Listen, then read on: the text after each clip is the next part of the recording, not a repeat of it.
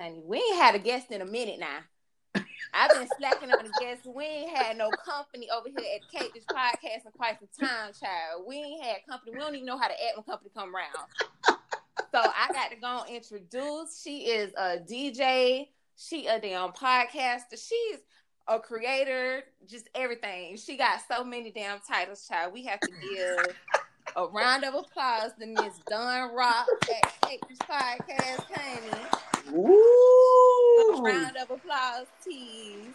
Hey, that's so fucking lit. You got the applause and all. Thank you. yes, you. honey, that shit is loud. Okay, I don't know where I found this new applause at, but that shit is like really loud. That shit lit.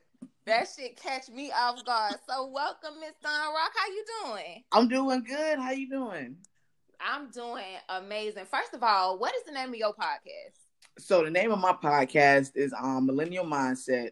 Okay. and it's something that I, I created with a, a few friends to where we we wanted to give a space to where we can give millennials the information that we feel like you need okay. and then also give you just some entertainment so the podcast goes over like business tips life tips and then also me being a dj we can't just leave out the fucking music so Oh, of course. so you know um we also bring artists on to kind of talk about their music interview them get to know them and also give them a performance space too so it's a really dope podcast that i feel like any millennial will be like oh hell yeah that's useful or damn that's dope That's dope. And you don't do it by yourself. You got hosts. You got co-hosts. yeah i do um i have uh my co-host uh miss stacks which haley and then i also have a friend of mine who uh, goes by the name of esquire mack he's um a pre-law student so Oh. it's hella dope perspectives because he is like I feel like the definition of a strong black king Okay. And everything that come with that shit whether it's the love good to see that now. or the or the motherfucking hey I think women should do this type shit but my uh also the other host that we have Haley she's more so on the like extreme feminist side Gotcha. so it's dope as hell when we do just bring up current topics and you get to hear both of their sides because they're the extremes of both. That's really dope. I like that it's all three, y'all. It's like Yeah, so many different perspectives at one time. It could get right. anybody can tune in. It's like it seems like it's for just anybody. Right. Nah, for real, man. We um we were fortunate enough to have a few people come out and interview. Like, for example, um with season two, we had Shawty T come in and interview from Stylish Studios That's and dope. Man, the gems he dropped on us about just how to survive in this industry and how to remain yourself and Right. all of the big names he's worked with. That was a hella dope ass experience. And I'm like, man, when we release this episode, I feel like anybody in entertainment will take notes to what he said because Definitely. he's somebody right from the area that is doing a lot of shit behind the scenes. Oh yeah, he been around for a minute. Right? Um, he don't work with local artists, major artists. He's worked with everybody. Everybody. He got plaques, all I mean, all type of shit. The studio is fully his, it's privately owned, like hella inspirational. I love that. I love that. So, how long ago did y'all start the podcast? It was actually uh, something we've been talking about, if I'm honest, since 2018. But Oh wow. COVID came around and I just put myself mentally in the space of I know shit is fucked up and I know things are everywhere, but I want to try to make the best of this time because I, I I was never able to get all the hosts together for us to actually record. Right. So during that time, it was like, okay, bam, we started typing up all of the show outlines, started typing up what we wanted the brand to represent. And then it was like, okay, fuck it. Let's go Yeah, set these let's iPhones up and let's record this shit. Absolutely.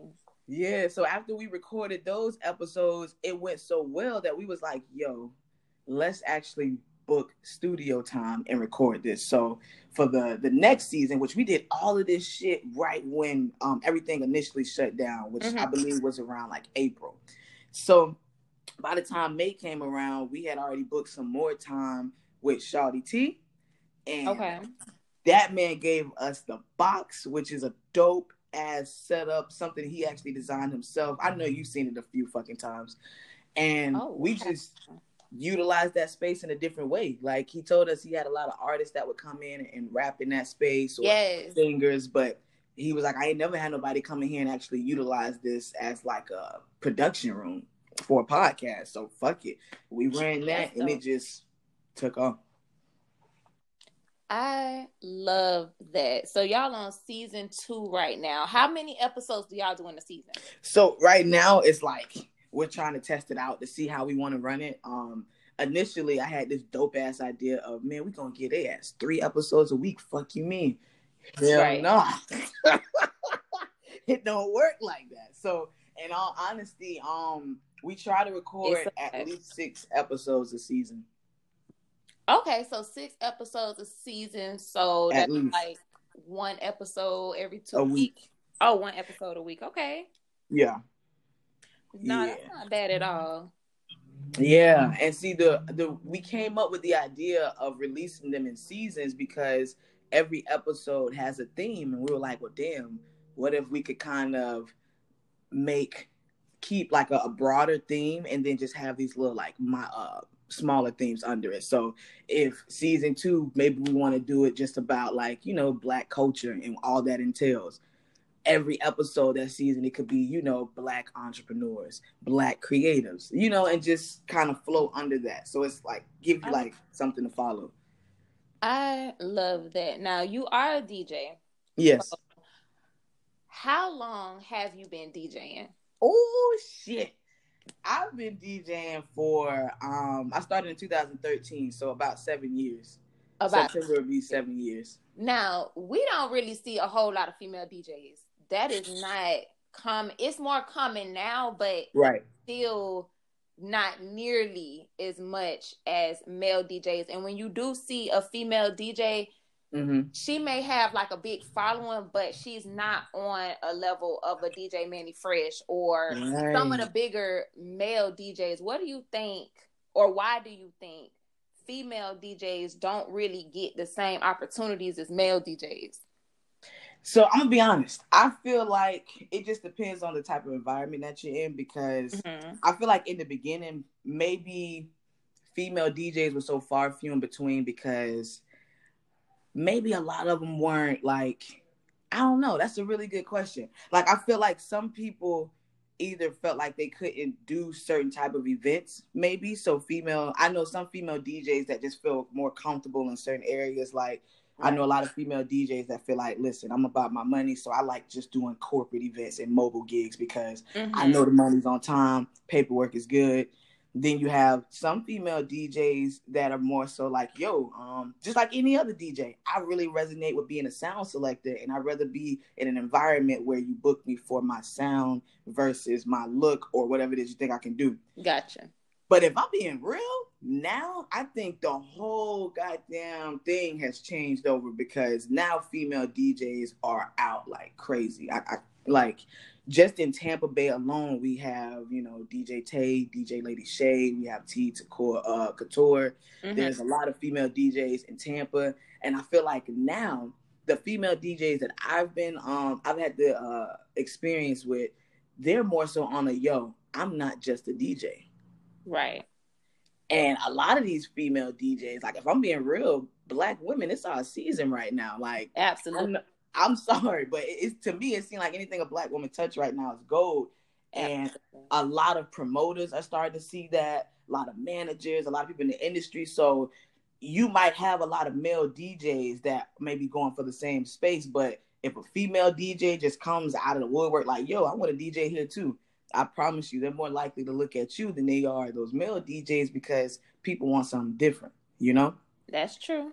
And I, shit, I feel like female DJs, we do it the best because we know exactly what the fuck we want to hear.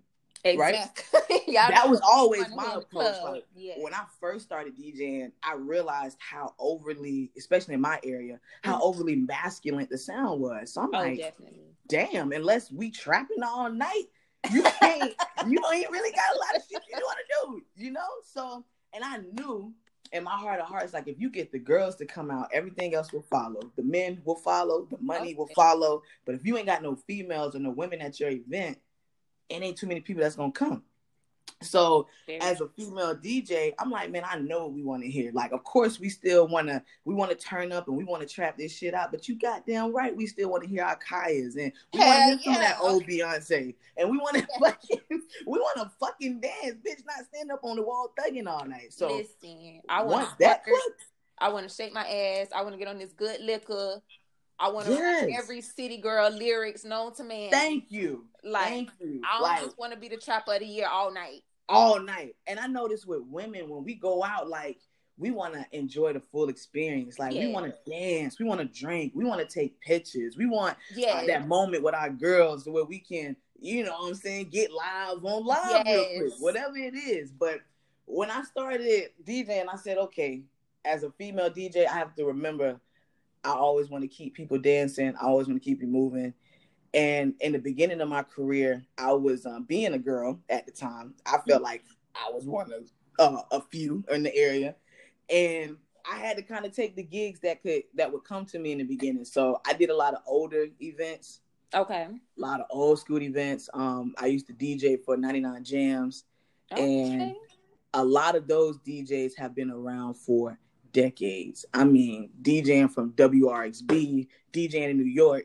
So when I got to be around older DJs and just see how they vibe, I'm like, I always wanted to respect the culture of DJing, you know? So I feel like as a female DJ, you really fuck their head up when you actually know how to DJ. You feel me? And you catering to the women. It's like, okay, at this point, why do we need a male DJ here? I'm with you. yeah. I absolutely, and I feel the same way. I noticed that before all this COVID shit, but a lot of male DJs, just as you said, they will only play male songs like Yeah. every now and then. you get a girl song and it'd be the most typical fucking song. It, It'd get you live because you ain't hear it all night. But it's like, Exactly. come on now. Come on. No, we we definitely want to switch it up now. You you're as a DJ, where do you see that going? Like, where do you want to take your DJing? So it took me like a lot of trial and error to realize the type of DJ I wanted to be because at first I had this vision of being like this mobile DJ where if you call me for a birthday party or a wedding, I'm there. Right. But then I fell in love um, when I first started DJing. I fell in love with this DJ named DJ Diamond Kuts, and she's out in Philly. Mm-hmm. DJ Diamond Kuts is the full brand. And that's what changed my mindset. Few years later, that's when I discovered this DJ named Kaytranada that really made me realize I want to be a sound selector, a producer in terms of like a P. Diddy, where I bring artists together and we come in the studio and I lead the direction of where that song goes. I can make the beat because I started uh, producing about a year ago and I've got a lot of good traction with that. So once I started producing, that elevated my DJing skills to another level and it made me realize like, damn, you're really not just a produce uh DJ. Right. Like DJing is just something I've always been in love with music. I've always been fascinated with it. And that was DJing was the first thing I thought that I could do in music, but I always wanted to be a producer. Mhm. So now in 2020, I'm like, yo, the type of DJ I want to be, I want my career path to kind of model a DJ Khaled. I was just about to say that. You literally took the words right out of my mouth. Right. I'm like, we need a female DJ Khaled. Like, yes. there's a lot of things in the industry. If I ever get to make it to that point, I would love to change. Like, there should be no reason that there can't be two dominant female rappers on. You know what I'm saying? Like, if you can have a Kendrick, a Cole, and a Drake, I can have a Hello. Cardi, a Nicki, a Meg. Hello. You know what I mean? Yes, and I think we're getting that now because when Cardi came about, I Mhm. think that shit just kind of shocked everybody. Like It did.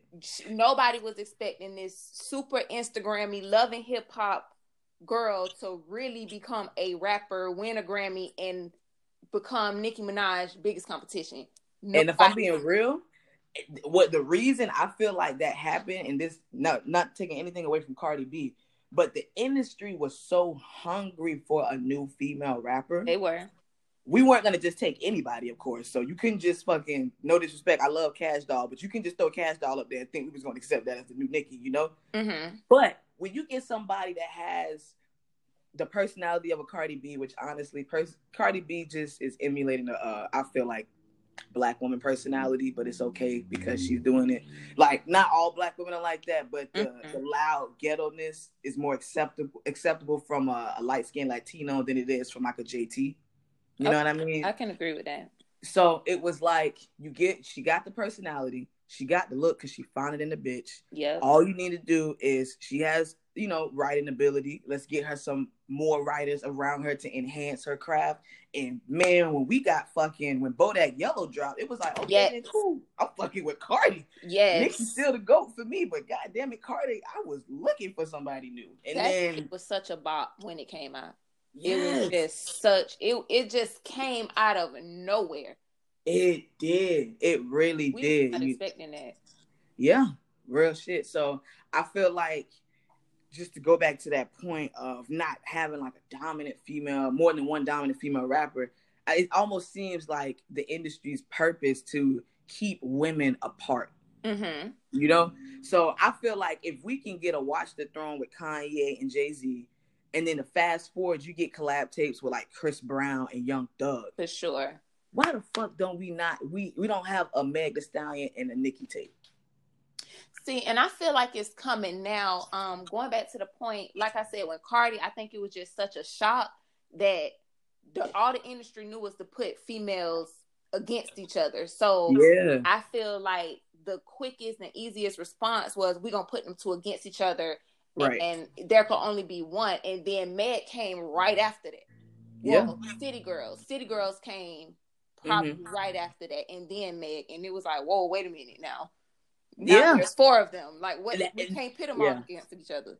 and that's how I feel. It's like I feel like at this point, black women. I mean, it is our time to reign supreme and just to shine because you're right. You can't at this point. All these powerhouses that are just coming out, and now with the power of the internet, where you have the ability to reach your consumers directly and build a direct relationship.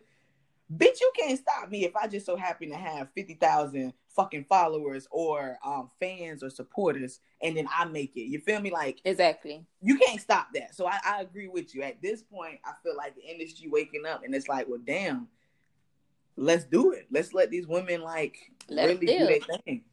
Let them live because I knew it was a shift when Yeah. Nicki and Meg did Hot Girl Summer. Bruh, I'm like, okay, this shit is it's changed. yeah, it's changed. But I will say this though, they could still take it a step further. I feel like because they still give us that that that image of only one woman will reign supreme, but will allow other women to sit at the table type shit. Mm-hmm. I feel like fuck that shit. I need an all female tape right now. Like there's raw ass female I would love it. And engineers out here. Like for example, um, just to speak about areas in music that I feel like women could really take a part of. We don't really have a lot of female engineers as well. Facts. And the engineer in music is what makes you love the goddamn song because they're the ones that put the glue, the sauce, all of that. And one of um Uzi Vert's main engineers is a girl. I did not know that. Oh yeah, it's a girl, a fucking girl, and she is killing the shit. Like she done mixed and mastered music for uh Uzi, Migos, um, Bryson Tiller, I believe. I gotta look up her name and send it to you. She Yes, is doing the damn thing. What is her name? I got to find her. Kesha Lee? Is it Kesha Lee? Is it? Let me see. It's either Kesha see Lee or it's. Kylie, something like that. Lee on Lil Uzi Vert's Eternal Atake. I think it might be Kesha. Yes, it's Kesha Lee. We got shout out to Mhm. Kesha Lee. Now look at boy, you know you on your job. I'm over here on fucking Google trying to find the shit. Bruh, listen, I, if I don't up. have my computer in front of me, I learned with this podcast and shit. I have to sit in front of the computer to do this because yeah, I be trying to remember shit. I forget everything. I got my computer propped up, just ready for whatever. I'm just on Google. I am the word Yes, like my memory is so shot. Yes. I have to Google everything. So I- I got a shot to Kesha Lee. I never even heard of a female Yes. engineer. Bro, look her up. When you see her creds, it's gonna make you really challenge a lot of these niggas in the in the industry because she is doing the damn thing and is responsible for a lot of the hits that we love. You feel me? I love. Uh DJ Diamond Kuts discovered Uzi Vert. I didn't know that. It's women out here killing this shit. Yeah. Behind the Yeah. scenes that, that that nobody knows about. Right. She was the first person to even get Uzi Vert the uh that initial exposure. Now, I you know, like a lot of artists do, he he skipped town and went somewhere else. Of But, course. Yeah, unfortunately. But she was the person to discover him and put him on. Now I want to go back to what you said um about regarding Cash Doll. Why do you think it is that a Cash Doll Mhm. is not up there with the Meg, the Knicks, the City Girls, the Cardies? Yeah. Because her grind, I've watched Cash Doll for quite some time, Her grind is crazy. and? I've seen her grind. I've seen the bad contract, buying her way out of like everything. Why That's do you think she's not up there? the only reason she's not up there, she's up there and on my personal list and in, in my book. The reason I feel like she's not up there in the industry, it goes back to what we're talking about. Like now, yeah, there may be more women at the table, but it's still very roped off and it's still controlled by the industry, you know? hmm And I don't know like her label situation right now, if she's independent or if she's signed, but I feel like there's more going on in the industry that blocks out artists that they don't want up there, period. You know? Like for example, Dreezy. I feel like That's should be Yep, a lot bigger than what she is. absolutely.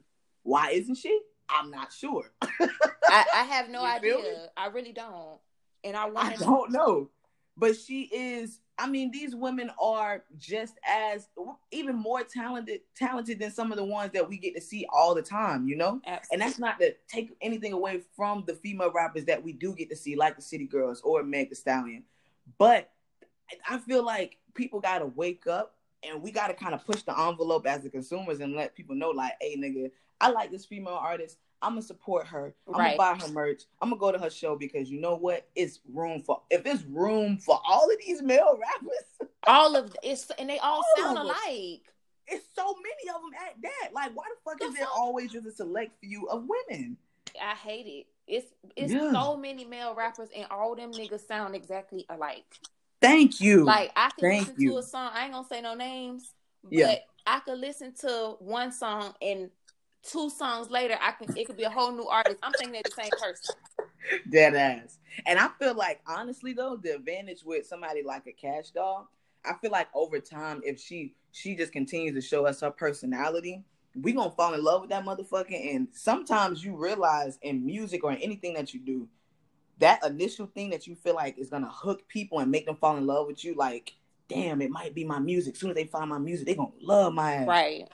Come out, come to find out, nah, bitch, we love your personality, but we gonna support everything else you got going on. That's Cardi. you feel me? That's Cardi. I learned that shit from Domo Wilson. Like Domo's supporters are insane. Insane the amount of support and love she gets to the point where whether you like her music or not, she can drop a music video right now, it's gonna get a million views. Her shit will be streamed because her supporters love her so much. They support whatever it is she do. I've never heard of her. I just had to Google. Oh shit. I Okay. just had to Google her, so Yeah, I got the Dama bookmark. was a. She had a lot of controversy going on at one point. Um, she's a black lesbian or bisexual, excuse me. She bisexual, but she went through this whole public transformation of being a stud, then Mhm. kind of going back to being feminine, and she was dating somebody that you know um, they decided to have a child, which she carried it, but the thing didn't work out. But long story short, Domo, I feel like it's just an internet sensation when it comes down to personality. hmm And the thing that makes her so beautiful is just she's very transparent and genuine. And I feel like she has that that younger consumer base. Right. those women that or people that are like, yo, you're being yourself and that's fucking cool. How do I do that? Absolutely. you feel me? And yeah, but her whole consumer base is is hella dope. So when she drops a music, uh, a music video, anything related to it, whether you like the song or not, the shit go crazy. See, I never heard of her, so now I done had to bookmark this lady. I'm all on the Instagram. I'm looking. Hey, for Domo baby. gonna give you some shit to talk about. Like I, I done. Go, I'm all in this girl likes and shit. Like I've never heard of her, but now I'm curious. Okay, because I like that she's doing something different. So different. She's doing something very different, and I feel like Young M A, Rico Nasty, Cupcake, those Yeah. they should all be at the table too. Thank you. That's, Thank you. I just I don't get it. Like especially Young M A.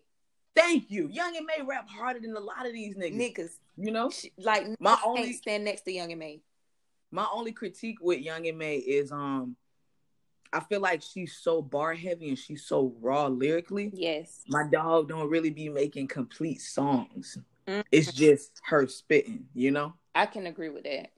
So that shit be raw. Don't get me wrong, but sometimes you you want a song, you want a part you can fucking sing along to. You don't make radio songs. Exactly, At and it's still and it's still a whole fucking market out there for people who decide I don't make radio music. I'm more so underground. I'm gonna keep my indie route, you know. And she could do that shit too. Yes, and Young M.A did ooh, and then she left that radio shit alone. She did. Completely. You know, she got her own line of straps. She got her own line of straps. I think she was directing goddamn Yes. porn. Like Yeah. I fuck with Young M.A hustle so hard because she stayed independent through all that shit. Thank you. She went Thank like she went quadruple whatever platinum with ooh, Thank you. and she was independent the whole time. She never signed all her mixtapes, all her music It's hers. It's her. She owns all that shit. And then to go and get a goddamn strap line and direct porn, say what you want, but that is a business deal. it is a bruh. And when That's people. That's one thing I wanted to like highlight on my podcast. Like, there's too many ways to get money, and Yes. I feel like people try to push this narrative, especially on Black people, that it's only a few of us gonna make it, and No. the only way to make it out is if you're gonna shoot that ball. No. dance on that stage. No. Hell no. You feel me? But in 2020, it's like, what the hell, my nigga? Like, you could dead ass monetize your personality and you build a brand off of just you alone, and all of those genius ideas that you have will come into fruition, and people will support that shit. Literally. That's why Yeah. I, I love I love a Young M.A. I love a cash doll because Yes, they getting all these deals and people ain't even really fucking with them. real Yeah. shit. Quietly collecting money. I love it. I'm gonna tell you, like, as a music producer, you would assume the only way that you can, in the beginning, make money is if you sell beats to rappers Mhm. and they buy your shit. But the deeper you get into it, it's like, yo, there's a lot of money in advertisement. Oh yes. A lot of producers don't take advantage of that. Like, I I seen a producer that decided, you know what? He created his own like advertising firm, and he only reached out to lawyers in the beginning. Mm-hmm. And when you have that kind of thought process, it's like pe- lawyers, doctors, people in those kind of professional fields, they already have the budget for marketing. And wherever they are, they're already probably paying way too much, right? Right. So if you get somebody, you're a music producer, you happen to be okay with graphics, you can record a little bit, you start reaching out to these people like, yo, let me create an ad for you. You know what I mean? Let's just test run it. You tell me if you like it Fact. a lot of these people, or from my own personal experience, will tell you, yeah, sure, I'll test you out. Let's see what the fuck we can do. Test you out, love you, and then damn, now all of a sudden you're on their payroll. You're still a producer. You're making money, although nobody may be buying your beats to rap on. Right. You got to kind of dead ass think outside the box like that, you know? It's nothing wrong with it because I learned doing this podcast, like, it's so many directions I can go with this shit. like I've I've learned so much about podcasting in Yeah. the last couple months. It's like I can get a deal with a major platform.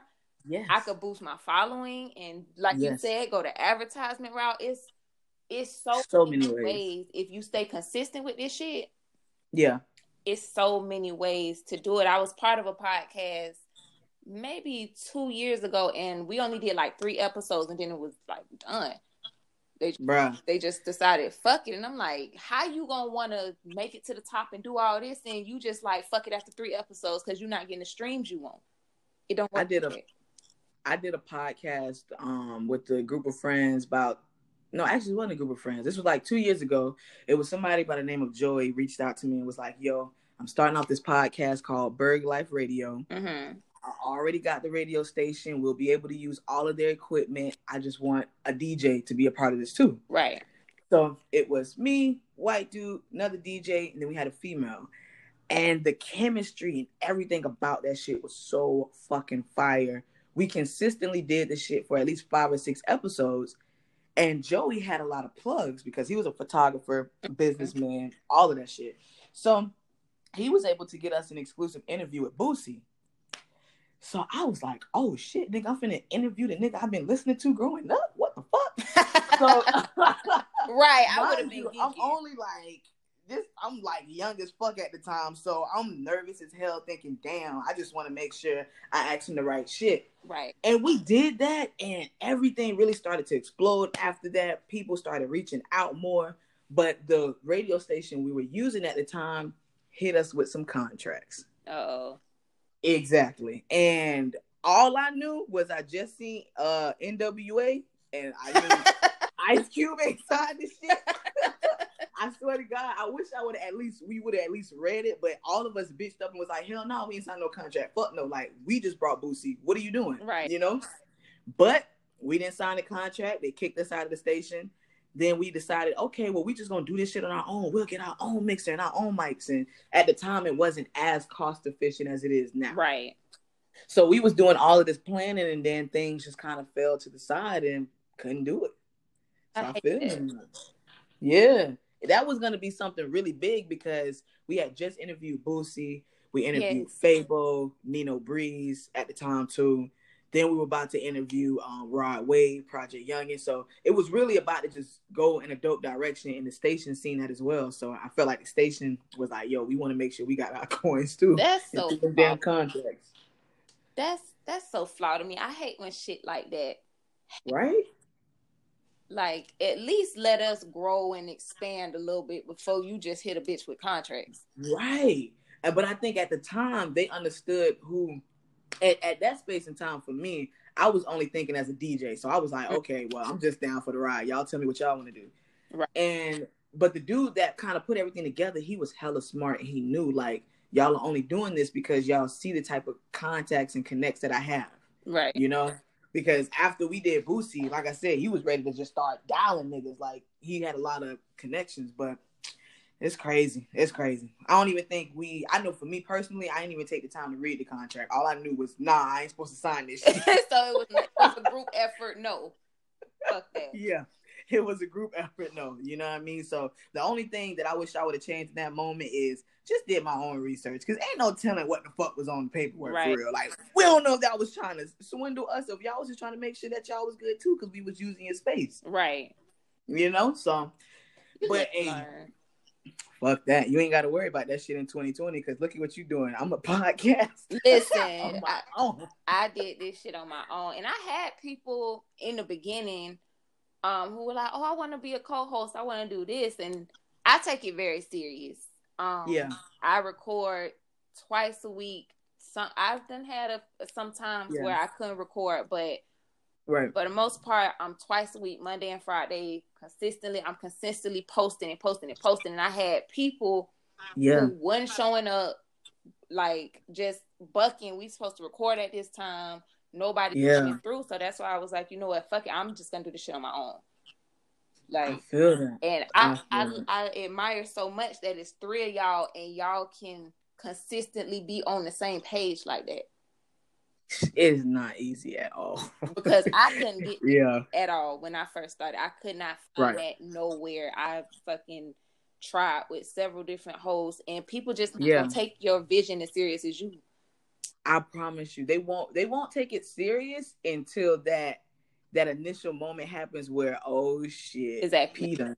P done launched off the ground. She done got her shit reposted by the Shade. Room. Exactly. She about to interview oh, August. What the exactly. fuck? Everybody come out the woodwork because my whole career has been a definition of that for real, for real. I've had, a, I've tried to work with a, a number of people in different ways, and unfortunately, people kind of look at you in that moment and feel like, well, you're not really worth it. Right? no, that's true.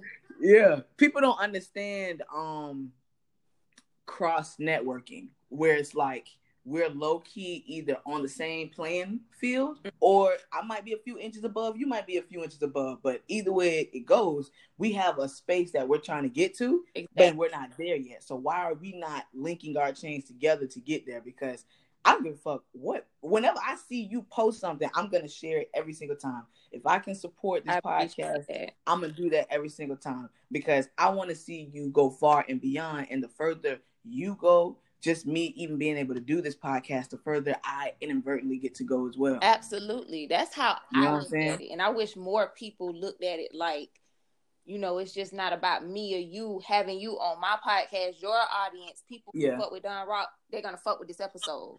Exactly. And vice versa. So And then they get to hear you and be like, "Oh shit, I'm fucking with the cake dish." exactly. So like, why not? Shit. It's like Why not? the shit works. I remember um not too long ago, I had Mhm. a rapper, I won't say his name, but I had to set up an Mhm. interview, everything, and he just completely bucked it. And I'm like, you kind of Yeah. finding your way back to the spot. Like I'm on my way up. Like we could definitely Thank benefit you. from one another, but Thank you. Thank you. Listen, like, bruh, people, I don't one thing I will um say about myself is I have a hard time handling like the marketing of Don Rock. mm-hmm. So it's hard to kind of show people everything that I do and all that I do. Like I literally built my entire career off of word of mouth. same. I will be honest. And so with that being said, it's like people will kind of just look at you from what they can see and feel like, okay, I mean, yeah, you a DJ and all, but I ain't never see you DJ in St. Pete, Right. you know, or Right. I ain't never see you here and there. Oh, this person might not know you. Well, up that checks it off for me. I hit you up when I get ready, Exactly. And then I might post something that makes you feel like, oh shit, this bitch just DJ with Beverly Bond and Black Girls Rock. Like, okay, let's let's rewind that Exactly. who are you again? Can we work? Can we talk? And it's like, ah, that energy. Exactly. no, honestly, it, and it's sad that it it even have to go there. Like, Yeah, and I feel like with the city where we from, well, Right. that's with any city. Any city. But people in your city not really gonna support you till they see people outside the city support you. That's true. I don't know why that is. I Mhm. I've never figured it out. I don't. I, I feel the same with Rod Wave. I feel like Thank you. people in the city were fucking with him, but Yeah. they was not fucking with him until he got to this. Yes, if I'm being real, which is why I like to try to empower uh, our youth to just take whatever talent you have a little serious and just go with it. Because the the main people that was fucking with Rod Wave from the city was the Jits. Yep. the jits just like back when we were younger it was us really fucking with famous kid brick you know Yep.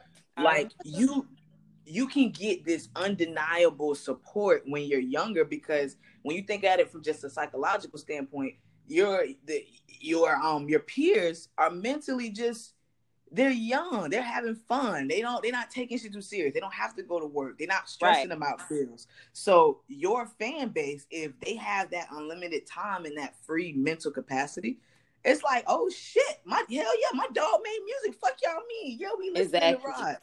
And Rod whole management team made sure, hey, nah, nigga, you gonna perform at this middle school, this high school. Yep. We're gonna have you at this uh, youth event. So the kids always see his ass. And the music, the talent, everything is fire. So I felt like uh, people around our age, I don't know why we just, I just got to earn your, Yeah. Like, come on, you got to really earn they respect. And, I got to earn your click. Like, hey, man, check this out.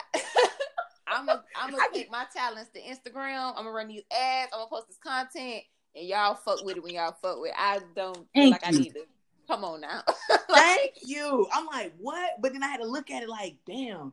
Okay, so my audience right now, shit, all I ask is live on our own. We just starting to Right. really uh fill out adulthood. People starting families and shit. I swear to God.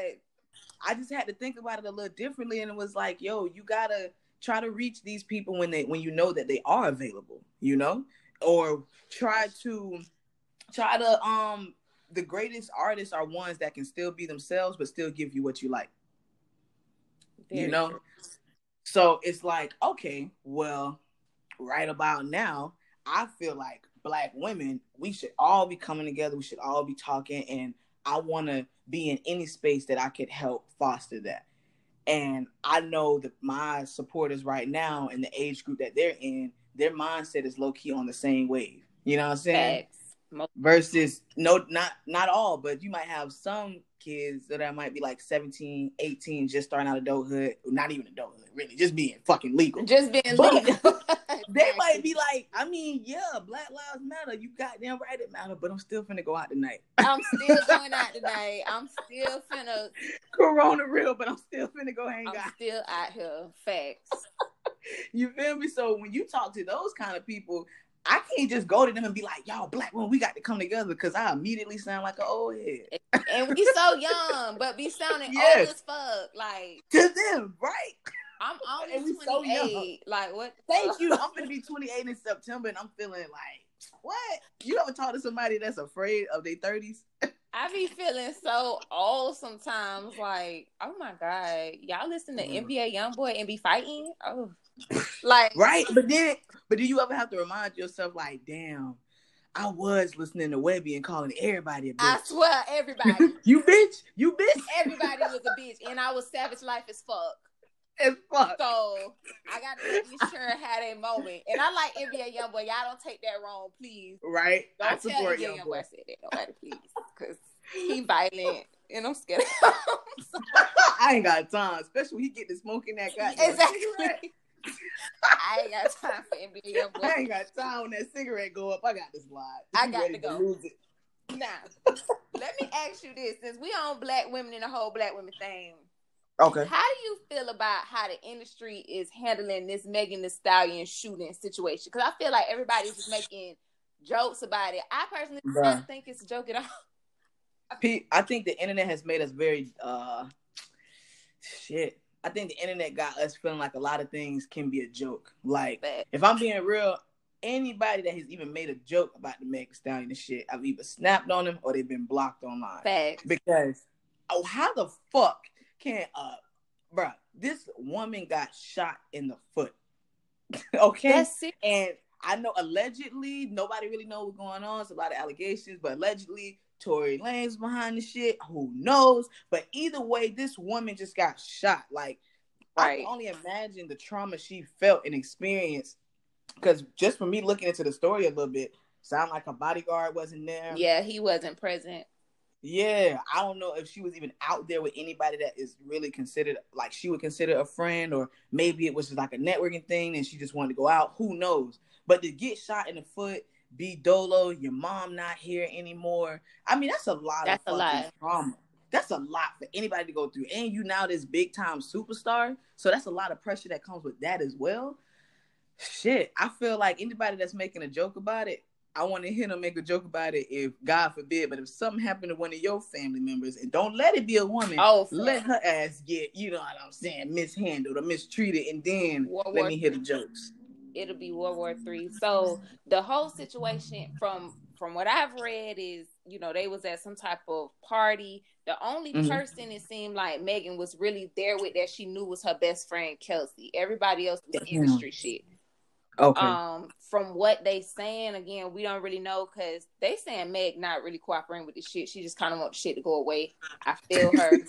oh I man, feel that. it's like, bitch, I just want this shit to stop being talked about. But I swear, give me a fucking second, It's- bitch. I just got shot. just got shot. They saying that it was an argument that's taking place between her and Tory. Mm. I just find it that I find that so troubling because this supposed to be a homegirl. right. Y'all always together, but I mean, obviously the relationship is very industry, is very fake. Yes. You gonna shoot your homegirl over an argument, but I just don't. I haven't seen not one male rapper come down on Tory ass. Thank you. I ain't seen not one male artist like really dig in Tory ass for this shit. It's like Fifty Cent. You know why? About it, everybody. I feel like a lot of um these male artists are hiding behind the allegation term of well we don't really know. Nothing has been confirmed type shit. And so once again we got to say her name for for her because black women bro, we are so fucking loyal you know? It's and fuck. so loving and nurturing. Like we find out something happened to one of our own we're gonna march with you or for you. You know, we're gonna be the ones that still put money on your books if something go down, or we're gonna hold down the house if you know things ain't looking too good out there in the real world. But it seems like time and time again, if something happened to one of us, a woman of color, It's silent. all these goddamn questions. We got to figure out the nitty gritty for we Yeah. fucking support it. It's like bash this nigga, bruh. Like what? Somebody Yeah. tell Tory he's a fuck nigga. hmm Like And I fucking love Tory Lanez. Like yeah, I've been on this nigga before anybody even knew who he was. The mixtape days, and I was rooting for this nigga.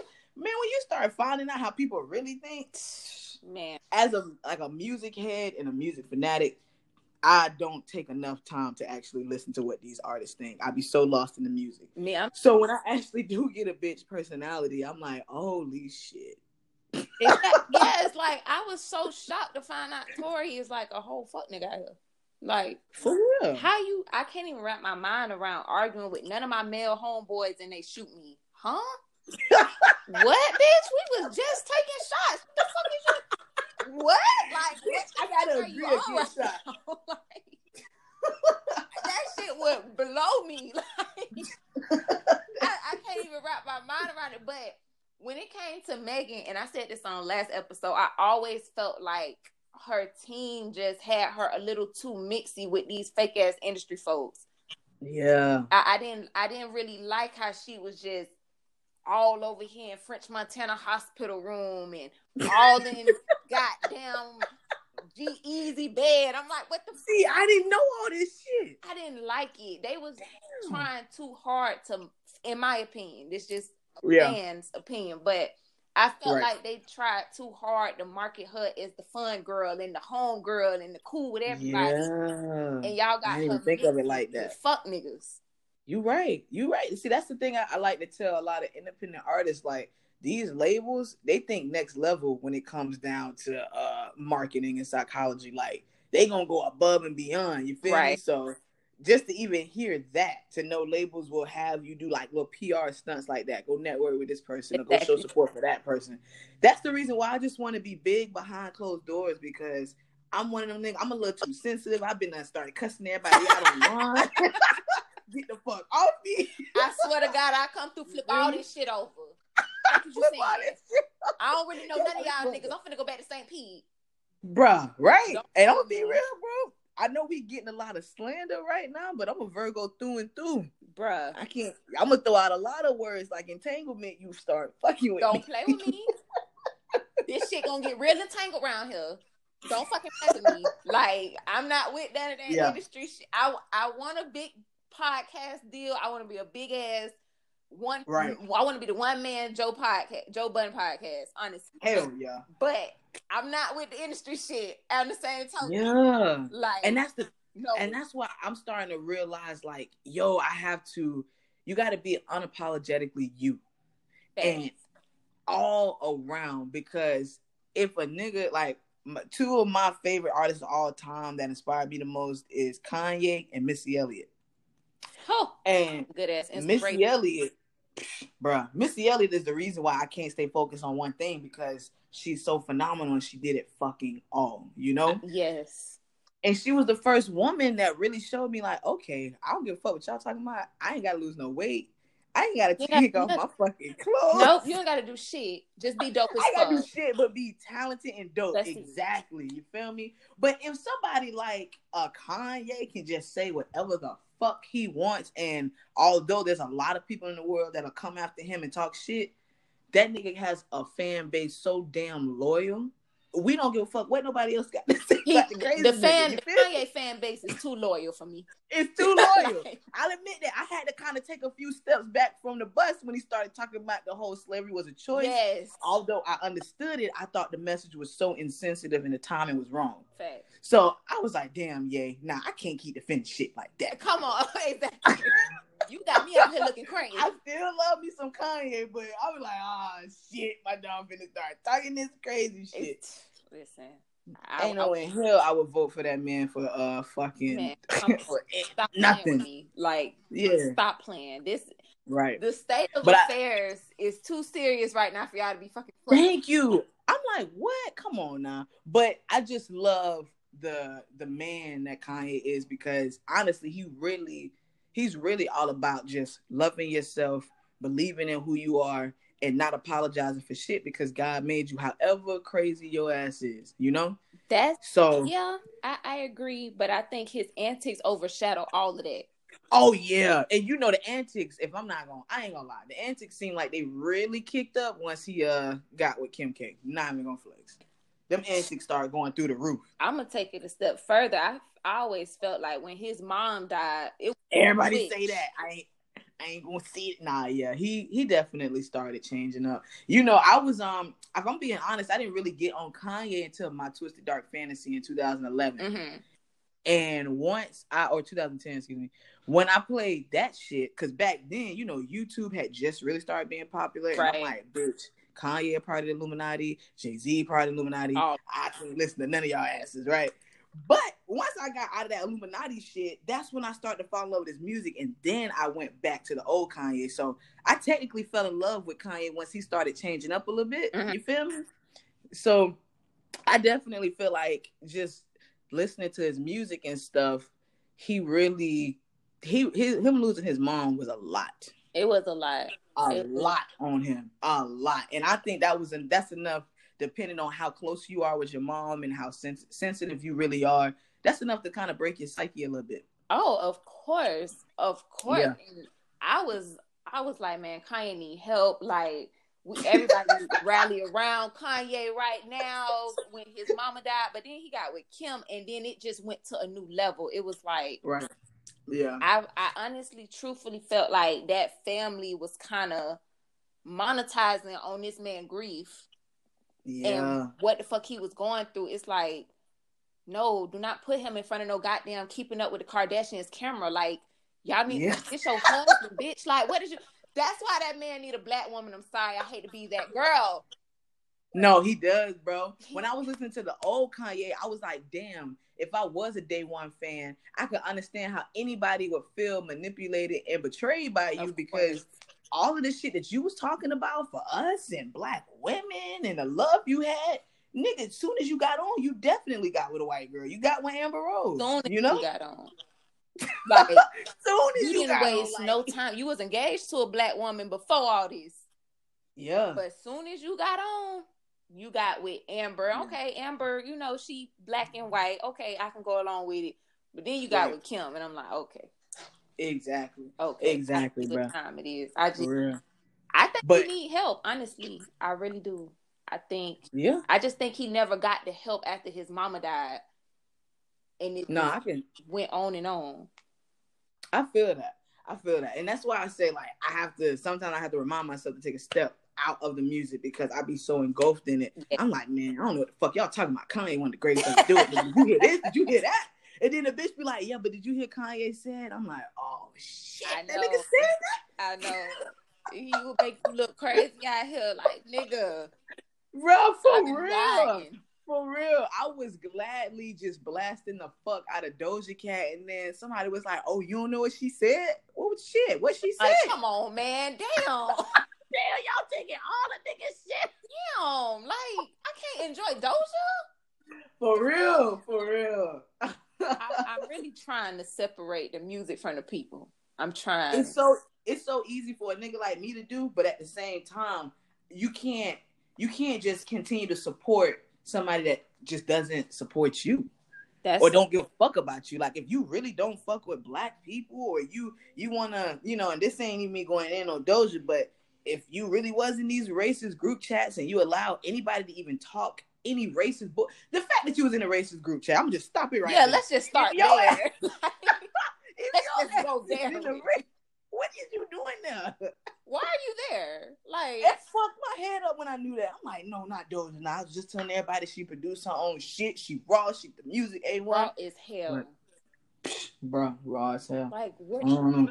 I, I don't get it. I, I just, I don't get it. And I know it's a lot of stars Mhm. out there who just use black culture and Right. dispose of it, you know, lo- use it at their leisure and shit. So I shouldn't be so bothered when I hear this type of shit.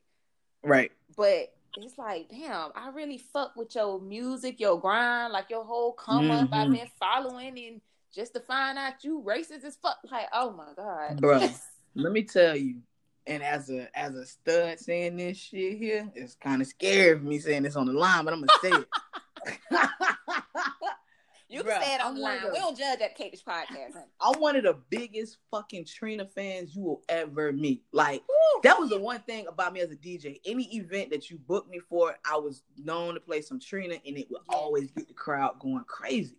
Yes. But when I started hearing like recently what the fuck Trina was saying and how insensitive Yeah. she was with shit, I'm like, yo, Trina B, what the fuck? Like, what happened? You know what I'm saying? But I had to remember, like, these people are just everyday people too. Like, people. you got some fucked up everyday people, some people that think like, okay, nigga, you clearly I can see why you support that view, but just remember that you black, so you might support that. But the counterpart or the opposite don't give a fuck about you, you know? but- Please remember. Yeah, but it's the same with these celebrities too. And I'm like, damn, if I get to to make it to that that point or that status, I just want to try to be as honest as I can just be true to me. So fuck it. If you don't like what I said, bitch, at least it's me. I'm sorry. I apologize if I'm wrong, but we need I don't know. I, I don't know. When I when Trina said what she said, I've been a Trina fan since I was eight. Okay. You That feel was me? 20 years ago, goddamn it, when the baddest bitch dropped. What? I knew I knew the baddest bitch word for word then. Word for eight. word. Okay, so when I heard Trina say that, sh- I'm like, Trina, I have rolled for you. Bruh, Like- thank you. I Thank have you. rolled for Trina. I done been at the goddamn shows when it went hard. Yes. Nobody at the goddamn shows. Bitch, I, I'm Trina. Everybody was dragging that last album. I'm like, nah, that shit fire. I don't care. I'm You gonna right? stream Trina. Trina let me down. Jesus, Trina let me down.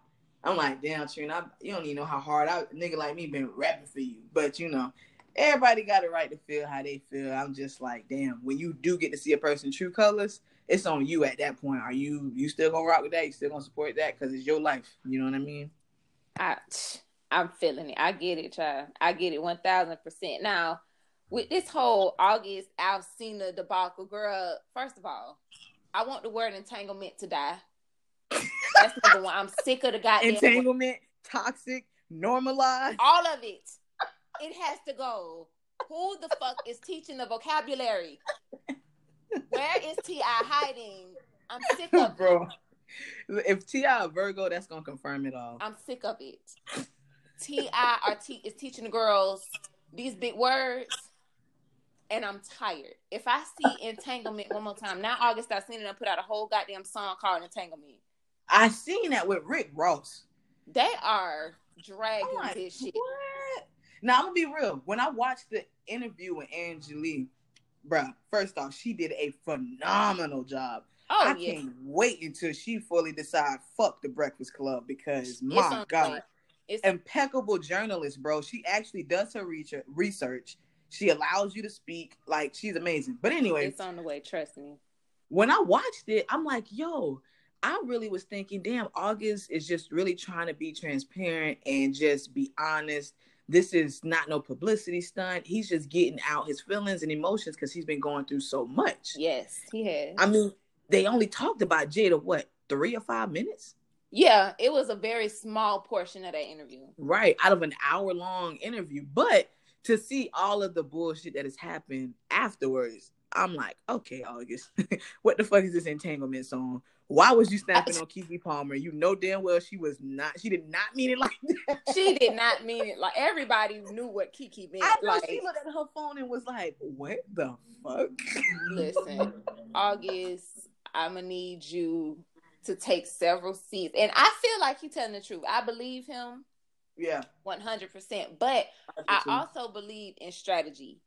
And Mm. August been sitting on this information for quite some time.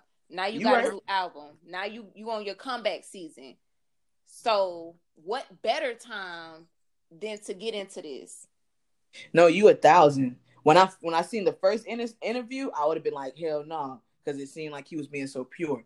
Everything after that, hell yes, you are right. That's why I have to stop believing sometimes. Like sometimes I could be, I'll just take what you give me as face value sometimes, especially if I ain't trying to look too deep. You know what I mean? Right. So I was like, damn, August, like I respect you for even talking about all this emotional trauma. Right. But you're right. It's like a baby ass Kanye move. It is and and I'm not taking away from it because I believe in transparency. Like tell your truth. Because right. I read how he was saying it was starting to interfere with my finances and people that yeah. fuck with me on business shit. They thought I was messy and they thought, you know, I was like this homewrecker uh, guy.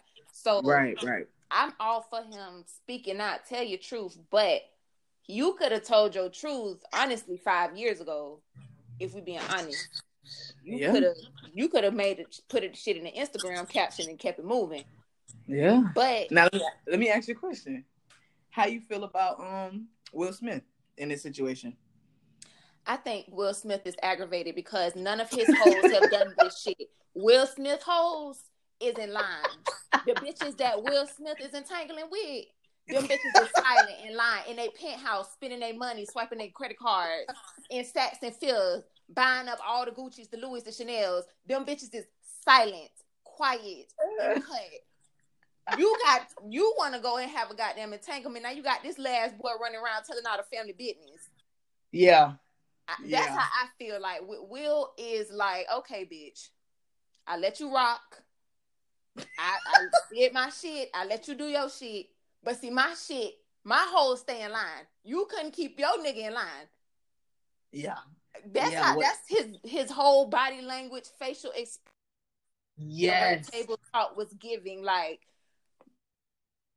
years out of all these side holes I got. But you want to go trick off and your nigga can't keep his mouth closed.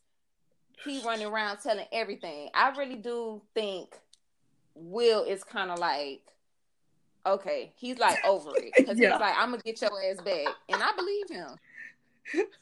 I believe him. I Hell believe yeah. every goddamn word. You know, some people brought up the perspective that um maybe Jada, maybe Will isn't enough for Jada, like in a sense of after Tupac passed, she kind of settled for Will because he was the safe option and he's a good option for her. But it was a safe option for her. Would you believe I that? I could I could see it because I ain't nearly as rich as these goddamn millionaires, but right. we done all dated like the super thug that ass nigga. Yeah. And you know, he he living a fast life, he got the money. But then when it's time to settle down and have them kids and start that family, you go get you a goddamn doctor, a lawyer, or a city yeah. worker, or a nine to five. Period. Right, right. You go get you a, somebody with some stability who you know what I mean, ain't in the mm. streets and whatever. So just from a woman point of view, I could definitely see that. Yeah. Like, okay, it's time to settle down. It's time to make these good business decisions for the kids and the future. Like, this who I'm gonna go rock with. But if I need some dick over here, bitch, I'm gonna go get me a little street nigga, little young nigga. Cause Will Smith don't look like he be hunching like that for real. Like I, I, I, I, never seen him in that way. He always been my men in black. Right? He, he always cool been my fresh prince. Right. Cool Will. Yeah, I can't see Will hunching on nobody for real. I don't want to see him in that way. like, no, I don't want to see my fresh prince in that way. So Jada don't see him like that. they don't want to oh, have some young dick and she got it, period. Exactly. Needed nah. her salad, her salad toss. That's it. I can see that. that's just that's just that on that. But I'm I'm tired of it at this point now. Yeah, yeah. I don't want to hear nothing else about this shit. For real. And at this point, the only one that's I feel like will continue to drag it is August. Yes, he has a song with Rick Ross, and it's like, okay, he probably gonna have T-shirts next week. It's like, okay, right? I'm all like, right, the song alone, like I haven't played the song yet, so I don't know if it's good or not. But I'm like, come on, bro. I hope it is good because you're gonna get the clicks off the shock value. But the retention rate, will we continue to listen to August after this? No. We gonna play an album? Because I still ain't even played the damn album. I listened first of all, the album was a little lengthy. Oh shit! Is so it I have around twenty seven songs. Yeah, I I I done listened about a good three, and they're actually good. Okay. So it's like your talent is still there, my boy, but don't That's get so caught up in this fuck shit that this is like everybody. Okay, we know August Alsina as the entanglement guy now. Cause I honestly, especially newer generations, people that's like I don't even remember love that shit, but I know he did Yeah. messing with Jada, you know. So it's like I feel like August could have had a really beautiful perspective if he would have like just stuck with like, yo, I talked about that because that was something that happened to me, but I I am no longer part of that. That is no longer me type shit. And just seeing him being so transparent and open, it would have been like kind of dope as fuck. Just to people would want to hear more of that from August. You know what Yeah. I mean? That's it. Like, there's this um uh, an artist by the name of Ryan Leslie, and Ryan Leslie been out since the beginning of Drake days. I remember him. Exactly. So Ryan Leslie created this super dope ass piece of technology called the Superphone, which, in long story short, it gave artists the ability to keep track of their fans in Mhm. ways that nobody has. Like he could tell based off of your phone number how many tickets you ever bought to his concerts, how many of his shirts you bought, like what type of fan are you? Are you a super fan or are you like just getting on to me? Mm-hmm. Because if you're a super fan, I'm gonna send you more discounts. I'm gonna send you um messages to let you know when I'm going on tour ASAP. You know what I mean? So, Mhm. Anyways, when he talked about the phone, he was saying like there's power in having a small commu- uh, consumer base. Then you know, always feel like you need to have everybody in the world. Like if you have your niche audience, like a Tyler Perry, where you know black women predominantly 35 and older rock with you and they love you, Right. but the rest of the world hates you. Fuck the rest of the world. I'm gonna keep giving the people that's paying Oh, me and supporting me more of what they need and want and more from me. You Period. know? So August could have low key had his own small niche fan base that would spend racks with this nigga versus trying to feel like, you know, I don't know, maybe it's a, a label move. I don't know if he signed to somebody, but versus Uh. feeling like, yo, I need to get as many fans as I can get. Let's run this entanglement shit. Let's talk Into about this more here and there. Nah, We're tired, August. Real I'm shit. sorry. We're tired. Real shit. We are tired and we don't want to hear the word entanglement ever the fuck again. I- I'm, I'm being so sincere. If I never hear that shit again, it will be too soon. You need to stop while you're ahead for them people hit you hit your ass with a cease and desist. Now, they, you know, Jada and Will and them, they trying to let you rock, get shit off. But your ass gonna keep pushing. You ain't gonna have no damn music on nobody's Yeah. streaming platform. Don't underestimate these rich ass millionaires now. Yeah, for real, bro. Just For real. go ahead and just, just wrap this shit up now. Now I have my segment on the Monday episode we do called the Good Sis segment. Okay. So we got to do that before we get out of here. And basically, for y'all who don't know, first time listeners, the Good Sis segment, we highlight the cases of missing black women who are still missing, and we just try to say their name a little bit. So Okay. for this week's, we're gonna go with um Kawana Lachey Logan out of DeLand, Florida. She's been missing since 2002. Wow. Um, yes, very long ass time because a lot of black women go missing, and statistically, they're labeled as runaways off the bat. Damn. So their their disappearances don't get the same looks as right. the white women, unfortunately. But she Yeah. disappeared April 29, 2002.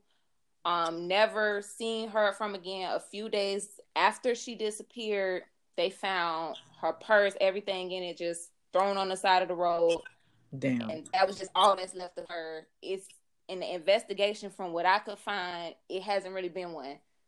Um, Wow. they just they called it suspicious, and that was literally it. Is no leads, it's no leads, it's no nothing. So I'm gonna definitely for all y'all. Of course, y'all know the, Monday episodes. We post that information on the Instagram, just kind of a way to say her name, and we want to keep. My whole objective is to keep these missing black women names out Mhm. there. Yo, what you're doing, that is one of the most remarkable things I've ever fucking heard. That, bruh, P, that might be the thing that's gonna make your fucking podcast headlines because, oh, that's that's wrong. That's It- so it's just damn so important to me because Yeah. when I st- when I when I came up with the idea for the good sis segment and I started kind of doing my research and shit and just Yeah. to read some of these women cases, bruh, it's like shit that we do every day Like Damn. some of these women just go to their car on the way to work, never seen again, or step outside to talk to somebody, never seen again. So Damn. even the little girl from St. Pete, I don't know if you remember Morgan Martin. Yes, yes. just I was just about to bring her up. Went outside, talked to her people, never seen again. So it's like when I started researching, it's like, damn, P, like I live alone. I go to Yeah. work. I might step outside to talk to one of my friends or something. Right. This shit, you never think it could happen to you, but these people are not doing anything super dangerous. yeah. Like they not putting themselves in no type of risky ass behavior. They just they doing regular shit and they going missing and sadly nobody is looking for them. So You're right because you know a lot of uh, unfortunately a lot of us walk around that mindset of damn I hate that that happened to them and assume that it could never happen to you. facts. Dead ass. I know I I like when I first started DJing, my family would tell me like, "Man, you need to bring a gun in the club because I'll be goddamn." Yeah. my fine." You know, and I'm like, man, ain't nobody gonna mess with me. They got bouncers, they got this, but fuck no, You they will mess with you You never for real. Damn. like and when that Morgan Martin situation happened, it was Yeah. in St. Pete on the south side. That shit shook me up. bad. Yeah. Like this is a girl I I done did that shit so many times at my mama house. Just oh mom, I'm finna go outside and talk to such and such real quick. Ten o'clock at night, nine o'clock at night, not thinking nothing of it. Not making. Yeah. So that shit really like it. It just it took me to a whole nother level of thinking. Like okay, Pete, everywhere you go, you need to pay attention to all your surroundings. You Yo, that's dope. Every- you know, um, I was uh really cool with her best friend. oh we went wow, to the same uh, school, and she for years, I think she still do it, would post about her and be like, "Yo, we're still looking for her."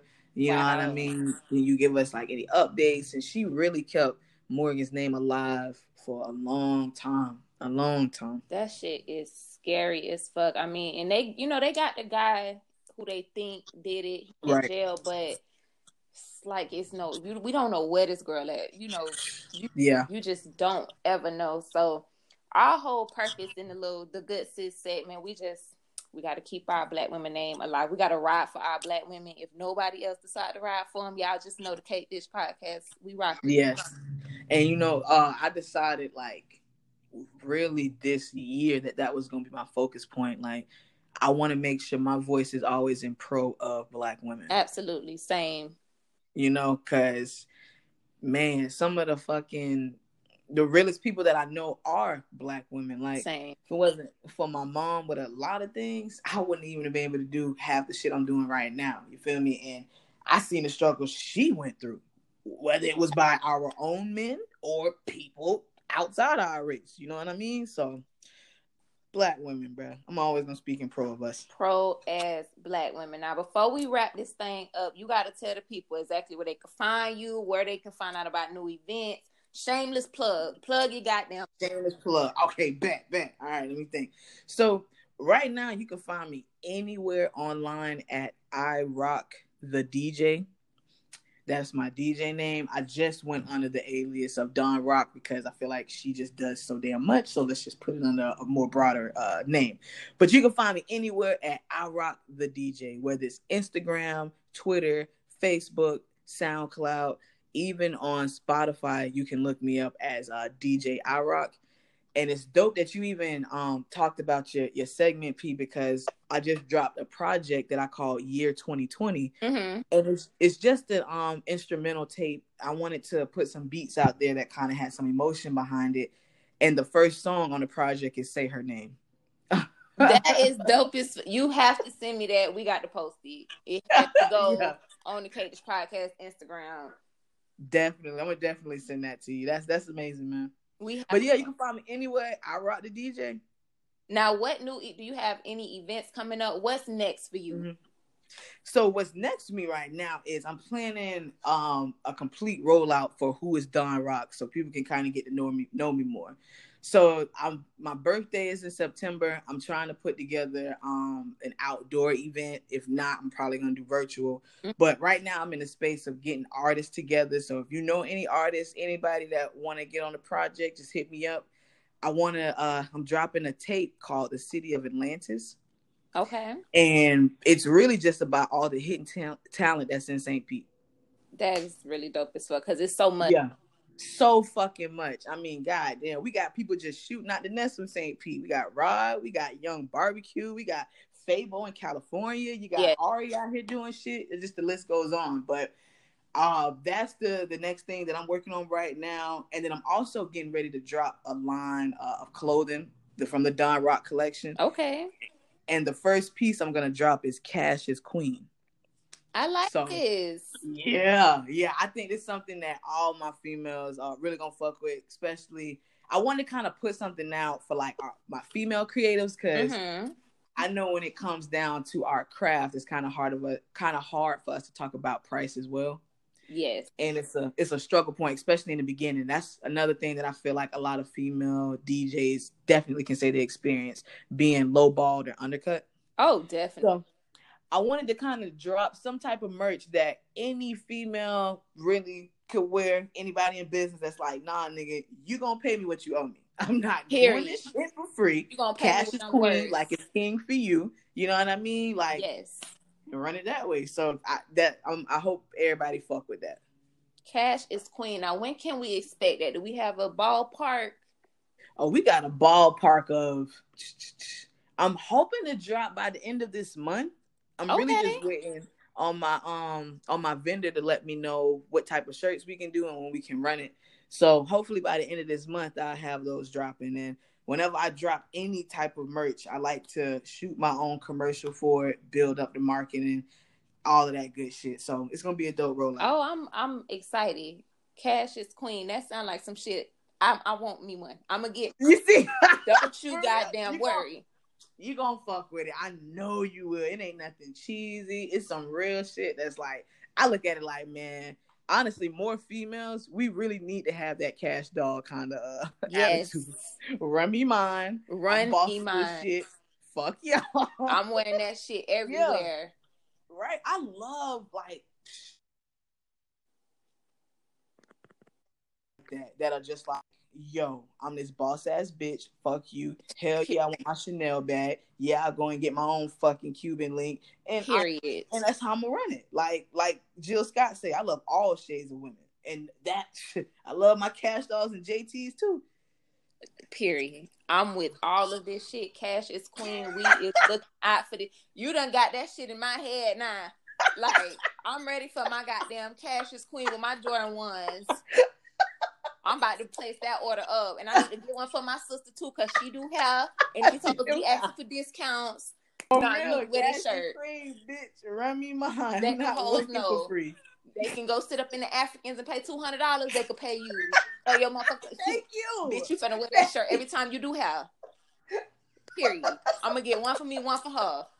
Cause no, I always get on her. Girl, you need to go up on them prices. Bruh, the, you don't need. I won't even tell you how long I had to realize rock go up on your prices. Like everything that I bring, whenever I DJ, whenever I produce something for somebody, I would lowball myself just because I thought I wasn't worthy of that price. Until I just had to have that conversation, like, oh hell no, No. you raw in the bitch and you do a lot of shit. No, no, no, no, no. It's cool. Whatever's for me gonna always be for me. Period. Cash is queen. We is looking out for that. I thank you so much. Thank you, on the This podcast, girl. This Of long course. time coming. I've been wanting her on here, but you know these DJs they be busy. These goddamn DJs. One thing about them damn DJs, you got to put them ahead of time like they goddamn little baby some damn body, okay? These damn DJs ain't just a call away like they used to. Used to call DJ Lil Ray Ray. He come through. These goddamn millennial DJs. Bitch, you got to go to their booksy and goddamn book them. This shit ain't just no. You come through now, you child. Listen, this Oh, y'all talking about somebody busy and getting that goddamn bag, okay? shit, you want to book her? You book that shit in advance. Oh shit! Nah, don't do me like that. I learned from experience, said, okay? Oh, hey, I woke up this morning and said, "Oh hell no, me and Pete, we talking today." Because I've been wanting. Listen, Ryan, I had already told me about your podcast a while ago, and I love. Oh, shout out to Ryan. I love him. I love him too. I love podcasts like this. That's like just like when you just speaking speaking real shit, and the people, the way that you speak, you speak directly to a person. You feel me? I don't need a motherfucker that want to sit up here and interview me like this is a damn job. You know? No, no. And honestly, you might get some listeners that like that kind of shit, but they can go somewhere else for that because I like Okay. people like you that's gonna talk directly to me, and it's like we can get to it. I love that. Hello. Well, we appreciate you for coming through, Miss Mamas. Where's my round of applause? Goddamn. There we go. Gotta put goddamn round of applause back on this motherfucker for, I appreciate you, P. Thank you so much for having me on the cake dish. for coming through, child. And you come through anytime, honey. Hell Anytime you yeah. want to come back. the I got you. open. And you know what? Let me record a drop for you so you can just have this on hand and you can drop it whenever you get ready. I know that's right. Come on, DJ friend. that's why we got DJ friends. Uh, I know that's right. Come on now. I got you. Hey, everybody need to say this shit when they on your podcast so you can be dropping that shit around. Yes, so come on. I got you. This why you got What's producer friends, DJ friends. See, see. See? I got you. All right, let me get you. All right, um, what's up, world? This is your girl Don Rock, and you are now tuned in to the cake dish. Period. Period. Thank you, P. Thank you. We gonna see you, girl. All right, thank you. Have a good one. Bye. Bye.